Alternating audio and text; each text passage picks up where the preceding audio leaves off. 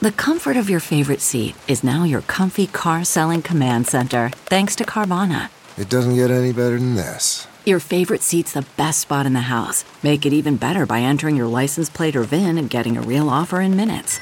There really is no place like home. And speaking of home, Carvana will pick up your car from yours after you finalize your offer. Visit Carvana.com or download the app and sell your car from your comfy place.